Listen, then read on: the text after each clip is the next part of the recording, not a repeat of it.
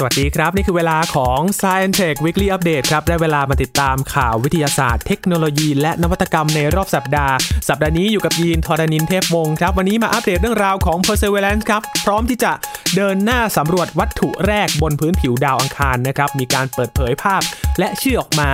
ว่าเป็นหิน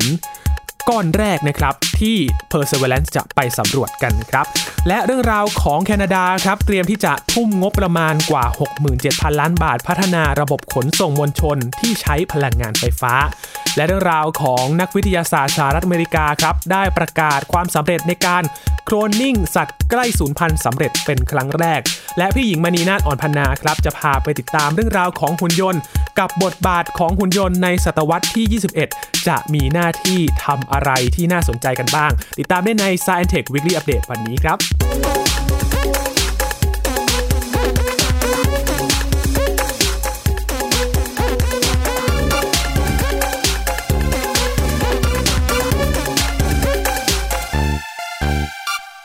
ไปถึงดาวอังคารกันสักพักแล้วก็ตรวจเช็คอุปกรณ์ความเคลื่อนไหวต่างๆ ของรถสำรวจนะครับสำหรับ Perseverance ของ NASA ที่ จะไปสำรวจดาวอังคารกันถึงที่หมายแล้วเช็คอุปกรณ์ต่างๆ นานา ตอนนี้ได้เวลาที่จะไปสำรวจภารกิจแรกกันแล้วครับ โดยมีการเปิดเผยภาพและชื่อของวัตถุก้อนแรกที่เป็นก้อนหินครับ บนพื้นผิวดาวอังคารที่ Perseverance นี่นะครับ จะทำการสำรวจครับ ก้อนหินก้อนนี้มีชื่อว่า Mars ครับ จะเป็นก้อนหินก้อนแรกที่ Perseverance ขององค์การนาซาจะเริ่มสำรวจทางวิทยาศาสตร์สำหรับ Mars นี้เป็นคำในภาษานาวาโฮครับ ที่แปลว่าดาวอังคาร การตั้งชื่อในครั้งนี้นะครับ เป็นความร่วมมือระหว่าง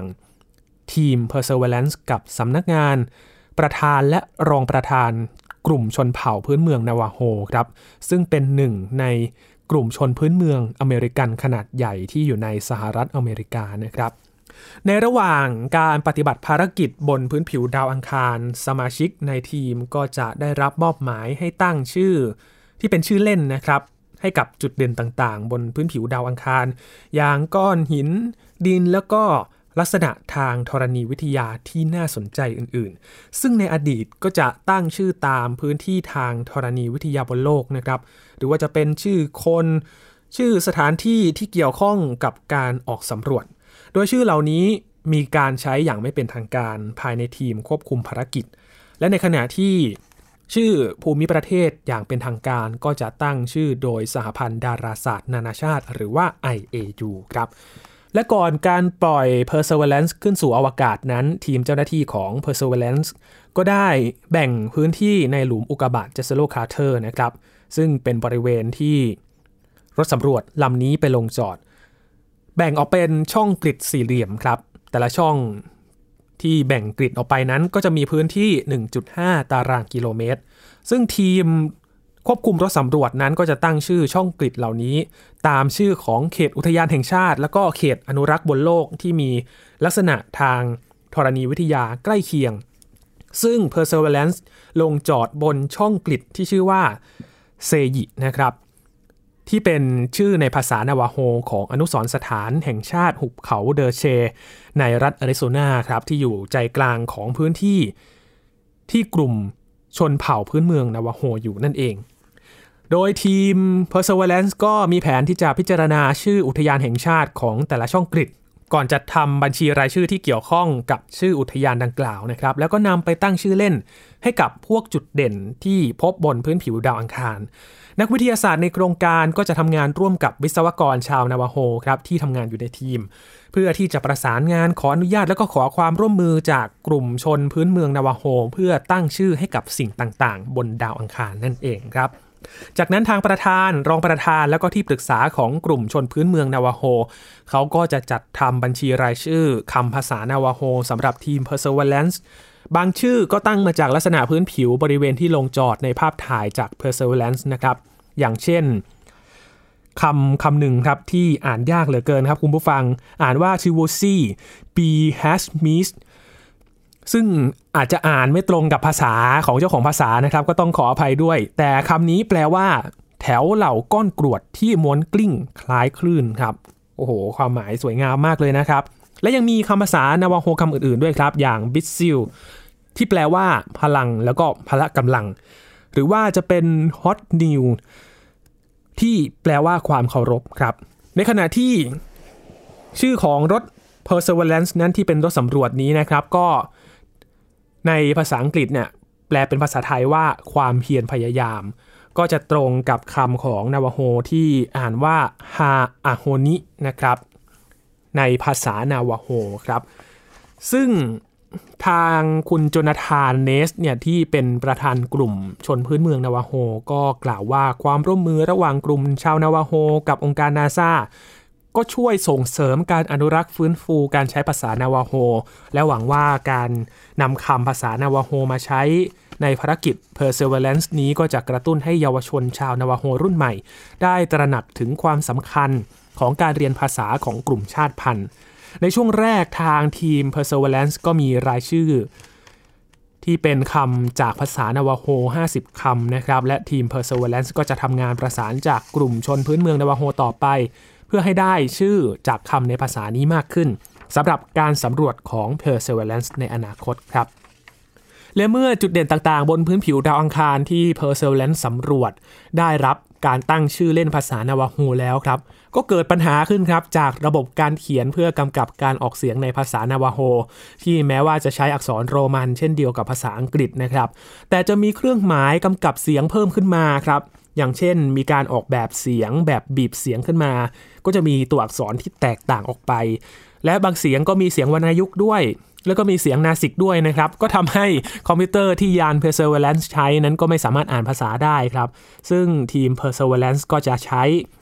อักษรโรมันในแบบภาษาอังกฤษ โดยไม่มีเครื่องหมายกำกับเสียงไปก่อนนะครับ ขณะที่กลุ่มชนพื้นเมืองนาวาโฮก็จะพยายามปรับรูปแบบการสะกดให้คอมพิวเตอร์สามารถอ่านได้ และยังสอดคล้องกับการออกเสียง ในภาษานาวาโฮได้ด้วยนะครับ ก็พอมีปัญหาเกิดขึ้นก็ต้องปรับตัวกันไปครับ ว่าจะทำอย่างไรให้คอมพิวเตอร์อ่านได้นะครับ เพราะอักษรภาษานาวาโฮครับคุณผู้ฟัง คือลักษณะจะคล้ายกับอักษรภาษาอังกฤษเนี่ยแหละครับ แต่ว่ามันก็จะมีตัวขีดตัวอักษรที่มันแตกต่างเพิ่มออกมา มันเป็นการออกเสียงที่แตกต่างออกไปนะครับ ก็ทำให้คอมพิวเตอร์ที่ Perseverance ใช้นั้นก็ไม่สามารถอ่านได้ก็ต้องปรับกันไปครับสำหรับนักวิทยาศาสตร์ในทีม Perseverance นั้นก็ถือโอกาส นี้ในการเรียนรู้คำต่างๆ ในภาษานาวาโฮเพิ่มขึ้นด้วยครับ และส่งเสริมให้ใช้ความคิดประยุกต์ด้านวิทยาศาสตร์กับภาษามากขึ้น ในการเลือกคำเพื่อตั้งชื่อเล่น จุดเด่นบนดาวอังคารให้สอดคล้องกับลักษณะทางธรณีวิทยา ไปพร้อมกับความหมายของคำที่ผู้คนใช้ด้วยนะครับ นี่ก็เป็นเกล็ดเล็กเกล็ดน้อยจากการสำรวจของ ทีม Perseverance นะครับที่พร้อมที่จะเริ่มสำรวจก้อนหินก้อนแรกแล้วครับสำหรับก้อนหินที่ชื่อว่ามาอัสในภาษานาวาโฮนั่นเองครับ จากดาวอังคารครับกลับมายังโลกของเรากันบ้าง พูดถึงพลังงานไฟฟ้าตอนนี้เป็นเทรนที่เกิดขึ้นอย่างต่อเนื่อง และก็พูดถึงกันมากขึ้นนะครับ แล้วก็ในประเทศไทยเองก็พูดถึงรถยนต์ไฟฟ้ากันมากขึ้นด้วย ตอนนี้แคนาดาเองครับ รียมที่จะเดินหน้าในเรื่องของยานยนต์ไฟฟ้าด้วยเช่นเดียวกันครับ รัฐบาลแคนาดาเขาเตรียมที่จะทุ่มงบกว่า 67,000 ล้านบาท พัฒนาระบบขนส่งมวลชนพลังงานไฟฟ้า เพื่อที่จะมารองรับการใช้ในอนาคตครับ ทางรัฐบาลแคนาดาเขาวางแผนพัฒนาระบบขนส่งมวลชนในประเทศเป็นรูปแบบพลังงานไฟฟ้า ที่ทุ่มงบประมาณภายใต้กรอบระยะเวลา 5 ปีนะครับ เริ่มต้นแผนพัฒนาในปี 2564 นี้แหละครับ โดยวางเป้าหมายของการพัฒนาเพื่อที่จะลดการปล่อยมลพิษทางอากาศ จากรถยนต์พลังงานน้ำมัน รวมไปถึงการส่งเสริมและก็พัฒนา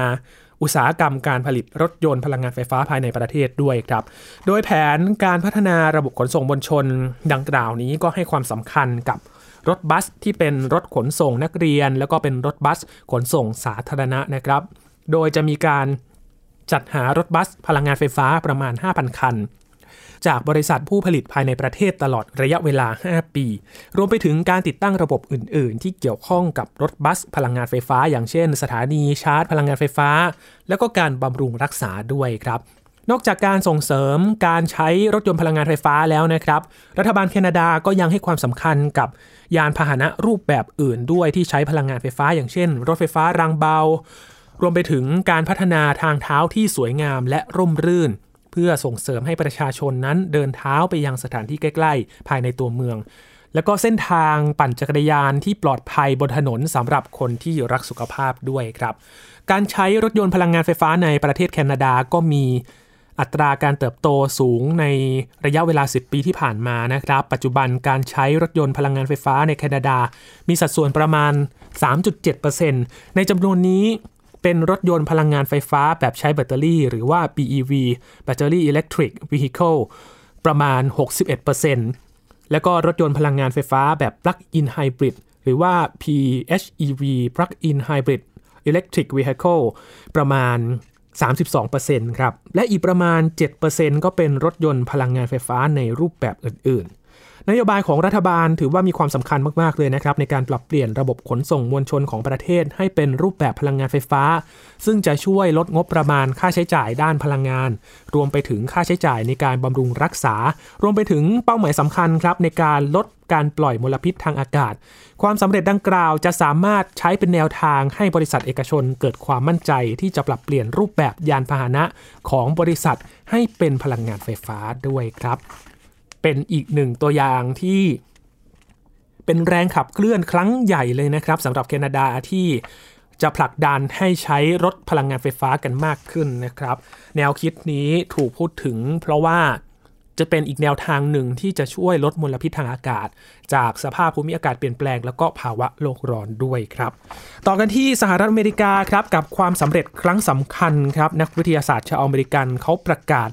การโครนนิ่งสัตว์ที่ใกล้สูญพันธุ์สำเร็จเป็นครั้งแรกในสหรัฐเลยนะครับสำหรับสัตว์ที่ใกล้สูญพันธุ์ที่ถูกนำมาโครนนิ่งในครั้งนี้ก็คือเจ้าเฟอร์เรตเท้าดำครับ ถูกสร้างขึ้นมาจากเซลล์ของสัตว์ที่ตายไปแล้วเมื่อ 30 ปีก่อน เป็นความสำเร็จครั้งแรกเลยนะครับของสหรัฐอเมริกาที่มีการโคลนนิ่งสัตว์ใกล้สูญพันธุ์ โดยเจ้าหน้าที่จากหน่วยงาน U.S. Fish Wildlife Service ของสหรัฐอเมริกากล่าวว่าเจ้าเฟอร์เรตเท้าดำนี้มีชื่อว่าเอลิซาเบธแอนครับ เกิดเมื่อวันที่ 10 ธันวาคม โดยใช้วิธีสืบพันธุ์จากเซลล์แช่แข็งของเฟอร์เรตเท้าดำ ที่ชื่อว่าวิลลาซึ่งตายไปเมื่อปี 1988 ครับ การโคลนนิ่งดังกล่าวมีจุดมุ่งหมายเพื่อให้สามารถนำพันธุ์สัตว์ที่สูญพันธุ์ไปแล้วกลับคืนมาได้ โดยโครงการโคลนนิ่งเฟอร์เรตเท้าดำเป็นส่วนหนึ่งของความพยายาม ในการสร้างประชากรของสัตว์ที่ใกล้สูญพันธุ์ชนิดนี้ครับ คุณนอรินวอช ผู้อำนวยการของศูนย์อนุรักษ์เฟอร์เรตเท้าดำแห่งชาติ ที่อยู่ทางตอนเหนือของรัฐโคโลราโด ซึ่งเป็นส่วนหนึ่งของหน่วยงาน Fish and Wildlife Service นี้นะครับ ก็กล่าวในการประกาศเรื่องความสำเร็จของการโคลนนิ่งครั้งนี้ครับว่า โครงการนี้จะช่วยให้ความพยายามอย่างต่อเนื่องในการอนุรักษ์เจ้าเฟอร์เรตเท้าดำให้สำเร็จลุล่วงไปได้ด้วยดีครับโดยเจ้าเฟอร์เรตเท้าดำนั้นสามารถจดจำได้ง่าย ด้วยรอยดำที่เท้าแล้วก็รอบดวงตานะครับ และพวกมันก็จะล่าและก็กินเจ้า prairie dog เป็นอาหาร อย่างไรก็ดีครับเรื่องราวความสำเร็จในการอนุรักษ์เฟอร์เรตเท้าดำก็มีมาตั้งแต่ก่อนการโคลนนิ่งแล้วนะครับ ผู้คนคิดว่าพวกมันสูญพันธุ์ไปแล้วครับ และเจ้าแพรี่ด็อกที่พวกมันกินเป็นอาหาร ก็เริ่มหมดลงเนื่องจากถูกยิง แล้วก็วางยาพิษ โดยเกษตรกรที่ต้องการสร้างสภาพแวดล้อมบนที่ดินของตนเองให้ดีขึ้นสำหรับการเลี้ยงวัว แต่เมื่อปี 1981 ครับมีการค้นพบเจ้าเฟอร์เรตเท้าดำในรัฐไวโอมิงจากนั้นนักวิทยาศาสตร์จึงได้รวบรวมประชากรที่เหลือของพวกมันเพื่อทำการเพาะพันธุ์แบบ captive matching จากนั้นเจ้าเฟอร์เรตเท้าดำหลายพันตัวก็ได้ถูกนำไปปล่อยทางตะวันตกของสหรัฐอเมริกา ตลอดจนประเทศแคนาดาและก็เม็กซิโกตั้งแต่ปี 1990 อย่างไรก็ตามครับ การขาดความหลากหลายทางพันธุกรรม ก็ทำให้เกิดความเสี่ยงต่อประชากรเฟอร์เรตเท้าดำสัตว์ทั้งหมดที่ถูกนำกลับมานั้น มาจากสัตว์สายพันธุ์ใกล้เคียงเพียง 7 ชนิดเท่านั้น ความคล้ายคลึงกันทางพันธุกรรมนี้ก็ทำให้พวกมันมีความเสี่ยงต่อการเกิดปัญหาสุขภาพที่รุนแรง เมื่อตอนที่เจ้าวิลล่าตายนั้นหน่วยงาน Wyoming Game and Fish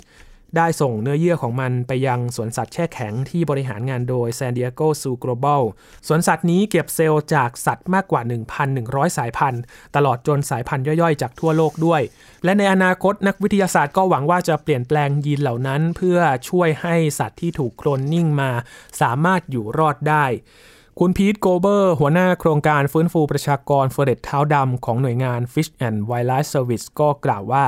โดยพื้นฐานแล้วการโคลนนิ่งนี้ช่วยให้สามารถตรึงเวลาแล้วก็สร้างเซลล์เหล่านั้นขึ้นมาใหม่ได้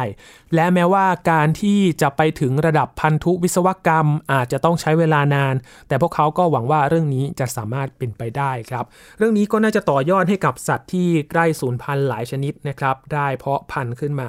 ต่ออายุเรื่องของ ห่วงโซ่อาหารจากประชากรที่ลดลงทำให้วงจรชีวิตสัตว์ต่างๆ ก็ผิดเพี้ยนไปนะครับ การโคลนนิ่งก็จะเป็นอีกทางเลือกหนึ่งทำให้ให้กำเนิดสิ่งมีชีวิตที่ใกล้สูญพันธุ์กลับมามีชีวิตได้อีกครั้งหนึ่งได้ครับ ปิดท้ายวันนี้ด้วยเรื่องราวของหุ่นยนต์ครับ พี่หญิงมณีนาฏไปคุยกับผู้บริหาร แล้วก็ผู้พัฒนาหุ่นยนต์ดินสอมินินะครับ ถ้าเราติดตามข่าวเรื่องของเทคโนโลยีในช่วงนี้ เราจะเห็นข่าวหุ่นยนต์กันมากขึ้น และเห็นได้ว่าหุ่นยนต์นั้นเข้ามามีบทบาทกับชีวิตมนุษย์มากขึ้นเหมือนกันนะครับ แล้วก็ถูกนำไปใช้ในวงกว้างด้วย นอกเหนือจากภาคอุตสาหกรรมที่เราเห็นกันได้บ่อยแล้ว ที่มาช่วยเพิ่มกำลังการผลิตที่มากขึ้น ตามความต้องการที่มากขึ้น ยังมีบทบาทในเรื่องของหุ่นยนต์ กู้ภัย หุ่นยนต์ที่ทำงานในโรงพยาบาลลดความเสี่ยงของการแพร่กระจายโรคโดยเฉพาะในช่วงโควิด -19 ที่ผ่านมา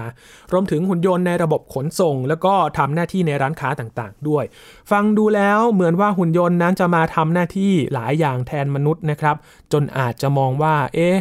มาแย่งงานมนุษย์หรือเปล่า แต่เรื่องของหุ่นยนต์ครับก็เหมือนวิวัฒนาการที่เข้ามาช่วยทำงานบางอย่างที่มนุษย์นั้น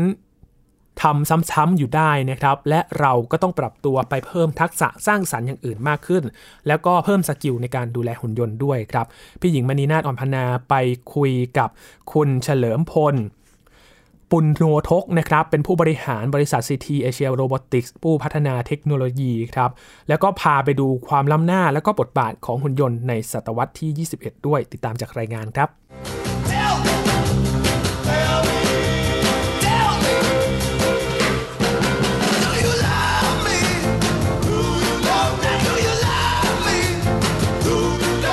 หุ่นยนต์หลาย ๆ ประเทศไปไกลกว่าที่คิดค่ะ อย่างบริษัท Boston Dynamics ผู้ผลิตหุ่นยนต์ ปล่อยคลิปความอัจฉริยะของหุ่นยนต์ Humanoid Atlas ที่เดินได้เหมือนคนตีลังกาแบบ round-off แข็งแรง เพื่อใช้ในพื้นที่เสี่ยงภัยเข้าถึงยากค่ะ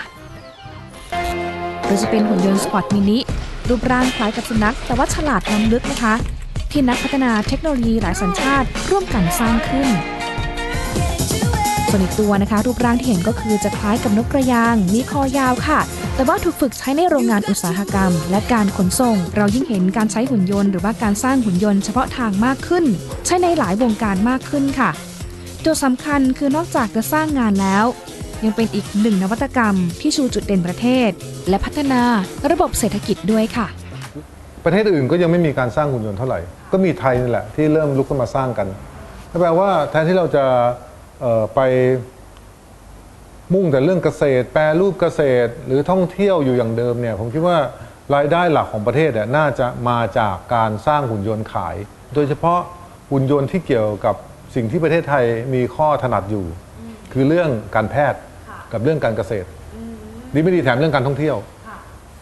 การต่อยอดด้วยหุ่นยนต์และ AI ในสิ่งที่เรามีสปริงบอร์ดอยู่อย่างเงี้ยผมคิดว่าเป็นโอกาสสร้างรายได้ให้ประเทศ ก็คุณหญิงดูสิผมใช้คนตั้งเยอะแยะ แล้วแต่ละคนเนี่ยจบมาคนละแขนงหมดเลย เพราะอย่างนี้เนี่ยมันเป็นโอกาสแล้วที่เราจะสร้างงานใหม่ ๆ ให้กับประเทศไทย คืออะไรที่มันเป็นลักษณะที่มนุษย์เองยังยังทำไม่ได้เนี่ยยิ่งจะทำให้การใช้งานหุ่นยนต์มันเร็วขึ้น เพราะว่ามันเกินที่มนุษย์จะทำละ ก็จะเข้ามาในชีวิตประจำวันจนสุดท้ายเนี่ยผมคิดว่าเอ่อมันจะคล้ายกับที่เราเห็นในโรงงานอุตสาหกรรมครับคือหุ่นยนต์มันบุกในโรงงานอุตสาหกรรมมาก่อน ไม่มีโรงงานประกอบรถยนต์ที่ไหนไม่มีหุ่นยนต์ต้องใช้ละบางบางโรงงานมีคนแค่แบบหลักสิบผลิตรถเป็นล้านๆเพราะว่าแขนกลมันทำงาน ไอ้นั้นตระกูล industrial robot นะครับแขนกลในโรงงานอุตสาหกรรม ซึ่งจริงๆ ผมไม่เน้นให้ไทยไปสร้างหรอก เพราะว่ามันมันเป็น blue ocean แล้วนะครับแต่ service robot อย่างดินสอเนี่ย มันจะเกิดภาวะเหมือนโรงงานอุตสาหกรรม ที่คนน้อยลงหุ่นยนต์มากขึ้น อีกหน่อยในโรงพยาบาลนะคนน้อยลงหุ่นยนต์มากขึ้น โรงเรียนเอ่อกองทัพแบบที่เห็นไอตัวแอตลาส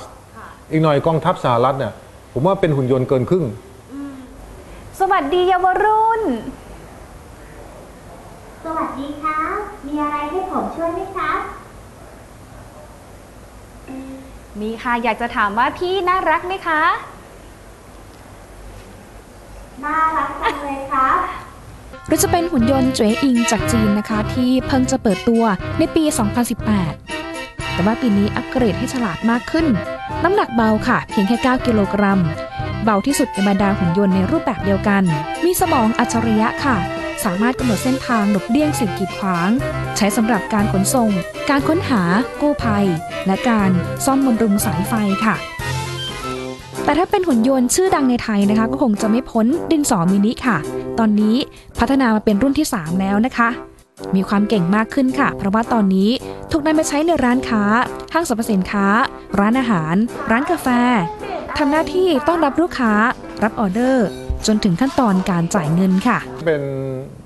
เป็นประสบการณ์ที่เราทำหุ่นยนต์มานาน เรารู้ว่าพฤติกรรมคนพฤติกรรมการพูดเป็นยังไงนะครับ แล้วก็เอ่อ process ต่อไปถึงราคาขึ้นมาบนหน้าจอมัน แล้วก็ชำระ QR code บนหน้ามัน คือหมายความว่าถ้าจะจ่ายเงินสดเชิญจ่ายที่พี่ที่แคชเชียร์เลยครับ แต่ถ้าเกิดจะสะดวกจ่าย QR กับผมก็ได้นะครับเราก็หยิบหญิงก็หยิบมือถือมาจ่าย QR ธนาคารอะไรก็ได้ แต่ข้างหลังบ้านเนี่ยเราต่อเชื่อมกับธนาคารไว้พอตัดบัญชีภายในเสี้ยววินาทีอะครับ 200 บาทตัดเงินปุ๊บเนี่ยธนาคารแจ้งมาที่ดินสอ ผ่านระบบด้านหลังดินสอรู้แล้วตัดเงินได้นะครับพอตัดเงินได้ปุ๊บก็บอกว่าเอ่อเชิญคุณลูกค้าคิวที่หนึ่งรับกาแฟได้เลยครับอันนี้อันนี้โอ้โหช่วยเยอะเลยนะครับหนึ่งช่วยไม่ให้ต้องคนมาเจอคนเพราะเสี่ยงโรคระบาดใช่ไหมคนที่ยืนบริการลูกค้าเยอะๆก็เสี่ยงสองคือลดการล่วไหลด้วย เพราะไม่ต้องยุ่งกับเงินสดนะสามคือเจ้าของร้านกาแฟรู้จะรู้ดี เวลามีเทศกาลเวลามีอะไรคนเยอะๆใช่ไหมพนักงานอะอยากลา เพราะพนักงานก็อยากหยุดช่วงเทศกาลเอาคราวนี้ไม่ต้องละลาไปเลยน้อง พี่มีนี่แล้วคาปูชิโน่ร้อนอ่าค่ะชำระเงินหากท่านเป็นสมาชิกบรูการ์ดขอเบอร์โทรศัพท์ด้วยครับอ๋อไม่มี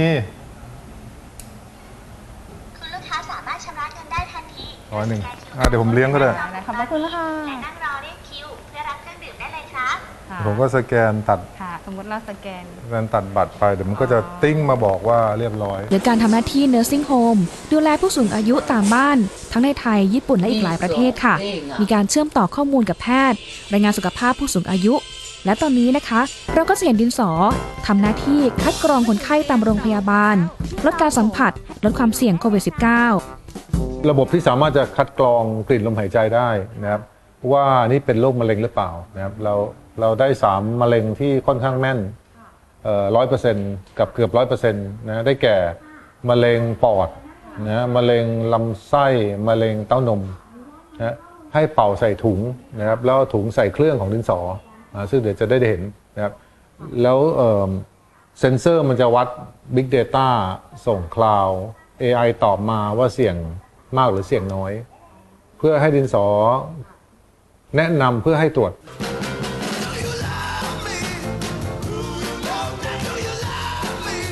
ผู้พัฒนาเทคโนโลยีมองว่า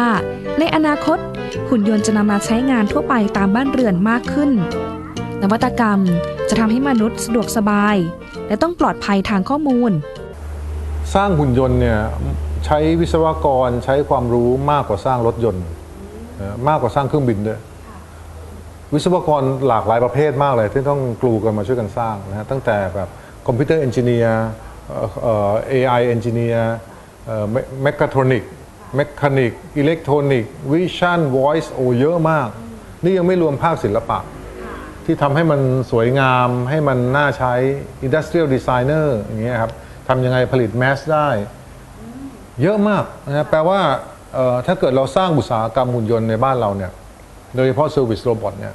เราต้องใช้ผู้รู้เยอะมากในการมาทีมอัพกันสร้างสิ่งนี้ขึ้นมา ก็เป็นการสร้างแรงงานในยุคใหม่นะครับผมชวนประเทศไทยแล้วผมก็พยายามบุกเบิกอยู่ว่า อย่าไปกลัวหุ่นยนต์ มันคือโอกาส มณีนาฏอ่อนพันนา ไทย PBS รายงาน นี่คือข่าววิทยาศาสตร์เทคโนโลยี และนวัตกรรมที่เรานำมาฝากในสัปดาห์นี้กับ Science Tech Weekly Update ครับ คุณผู้ฟังติดตามรายการกันได้ที่ www.thaipbspodcast.com รวมถึงพอดแคสต์ช่องทางต่างๆ ที่คุณกำลังรับฟังอยู่นะครับ อัปเดตเรื่องราวกับ Science Tech ได้ทุกที่ทุกเวลา ช่วงนี้ยีนทรณินเทพวงศ์ขอบพระคุณสำหรับการติดตามรับฟังครับ สวัสดีครับ